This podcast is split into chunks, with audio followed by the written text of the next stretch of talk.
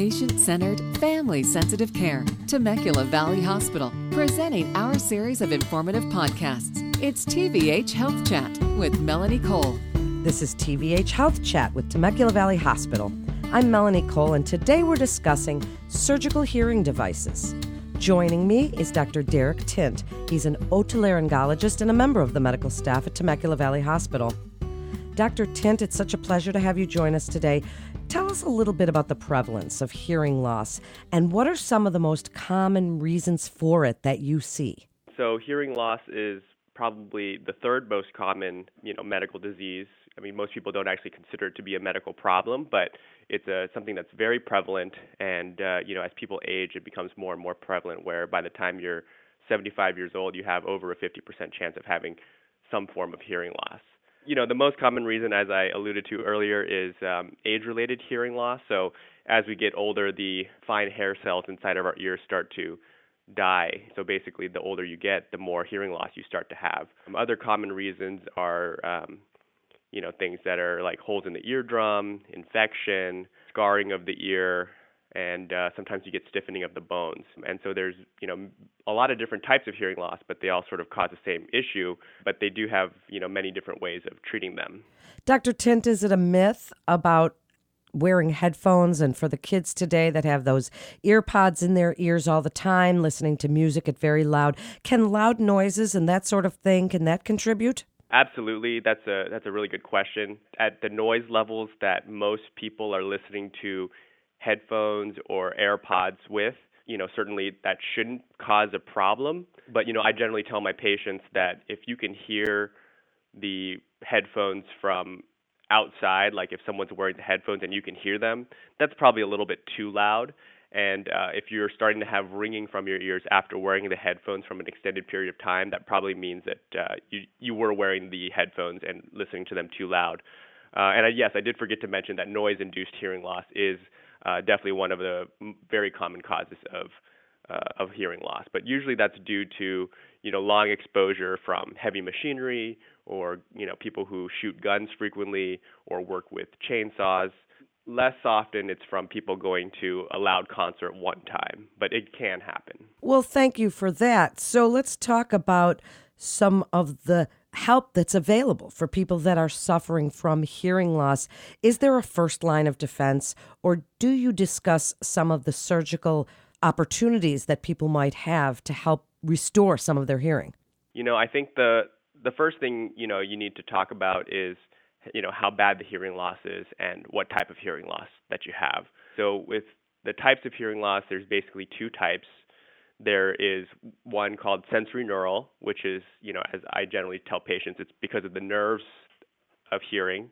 And then the second one is uh, conductive, which is usually a problem with the mechanical uh, transduction of sound through the eardrum, through the bones, until it makes it to the uh, inner ear, which is called the cochlea. Most people, like I said earlier, have age related hearing loss, which is a type of sensorineural hearing loss. And I think for the people who are listening to this podcast, most of them will probably have that type of hearing loss. And so, you know, in general, most people will do fine with a hearing aid. So, uh, you know, there's many different types of hearing aids, and so, you know, when when you come in to for evaluation, you know, not only will we test your hearing, but we'll also start giving you a consultation for uh, different types of hearing aids. Well, then let's talk about some of the newer implantable hearing devices and your reasons for using them. Tell us about some of the things going on in your field right now, and how do you decide which treatment for which patients? Like I said before, you know, you have to look at the types of hearing loss that the patient has, um, and then that'll sort of lead you to the way that you want to correct the hearing. So, for example, with a conductive hearing loss, that might be caused by a hole in the eardrum or might be caused by stiffening of the bones of the of the ear. You know, that might be better for a, a surgical correction of that. Although you can use a hearing aid for those patients who don't want to undergo surgery. But um, for those types of things, a lot of patients who do really well with you know correction of the problem so that you know they don't actually have to wear a hearing aid at the end of the day. And then the patients who have uh, a nerve type of hearing loss or the sensorineural type of hearing loss you know if they've been wearing hearing aids for a really long time or their hearing loss gets become so bad that uh, hearing aids are no longer working for them then we start to have discussions about cochlear implantation. So cochlear implantation is a um, implantable device that goes um, behind the ear and use an electrode that uh, stimulates the cochlea so that no matter how bad the type of hearing loss you have, the electrical signal from the implant will allow the person to hear again. So basically restores hearing in even a person who's completely deaf. Wow, that's really amazing. So, what else? Are available uh, bone anchored hearing systems, and there's middle ear implants. Tell us about any of the others that are available and why you might choose those. So, the other very common type of implantable hearing device would be the bone anchored hearing aid, also known as the BAHA.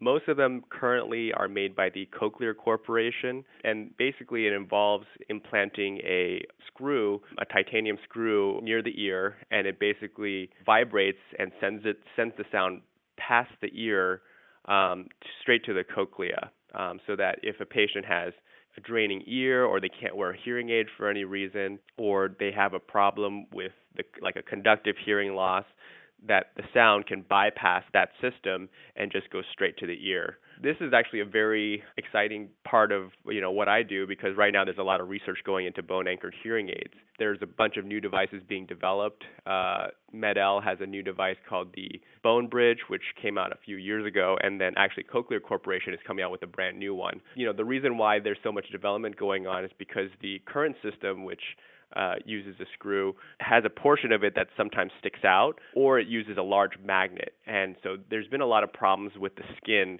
and healing issues uh, with these old devices. So they're starting to use uh, cochlear implant technology to sort of prevent some of these wound healing issues that we've been seeing. The other thing that you mentioned was middle ear implantation.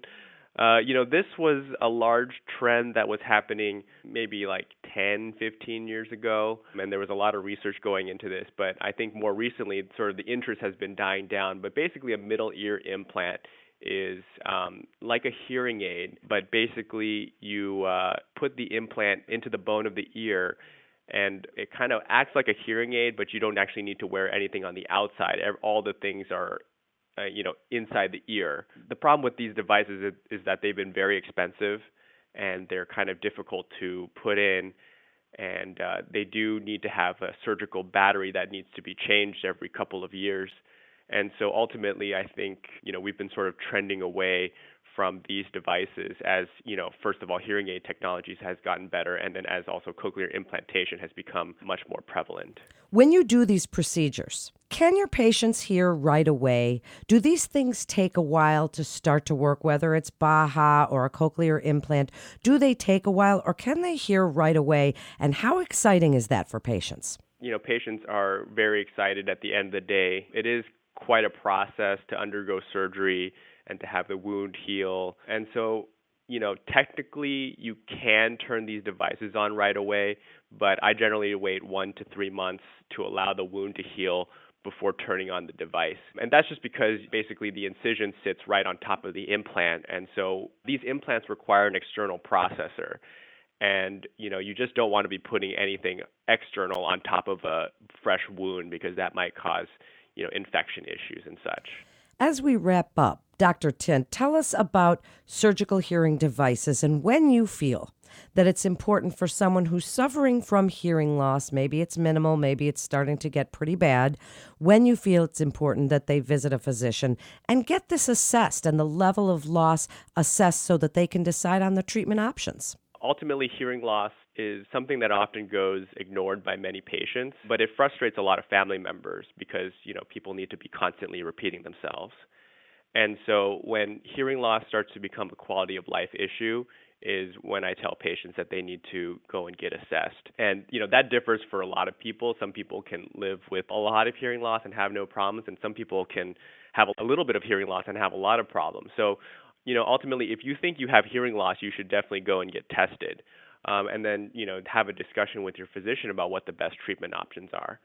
Uh, in terms of getting a surgical hearing device, that's usually you know the the physician usually will tell you if you need one, but you know at the end of the day, a lot of people still may not get that information passed along to them. So if you do already have a hearing aid and you really just aren't having any benefit from it, you're constantly having to have people repeat themselves, you just really don't understand anything that's going on, you know, that might be a good time to go in and see a uh, ear specialist to have a, you know, formal consultation to see if you are a candidate. Thank you so much, Dr. Tint. What great information. That concludes this episode of TVH Health Chat with Temecula Valley Hospital. Please visit our website at TemeculaValleyHospital.com for more information and to get connected with one of our providers. Please remember to subscribe, rate, and review this podcast and all the other Temecula Valley Hospital podcasts. Physicians are independent practitioners who are not employees or agents of Temecula Valley Hospital. The hospital shall not be liable for actions or treatments provided by physicians. This is Melanie Cole.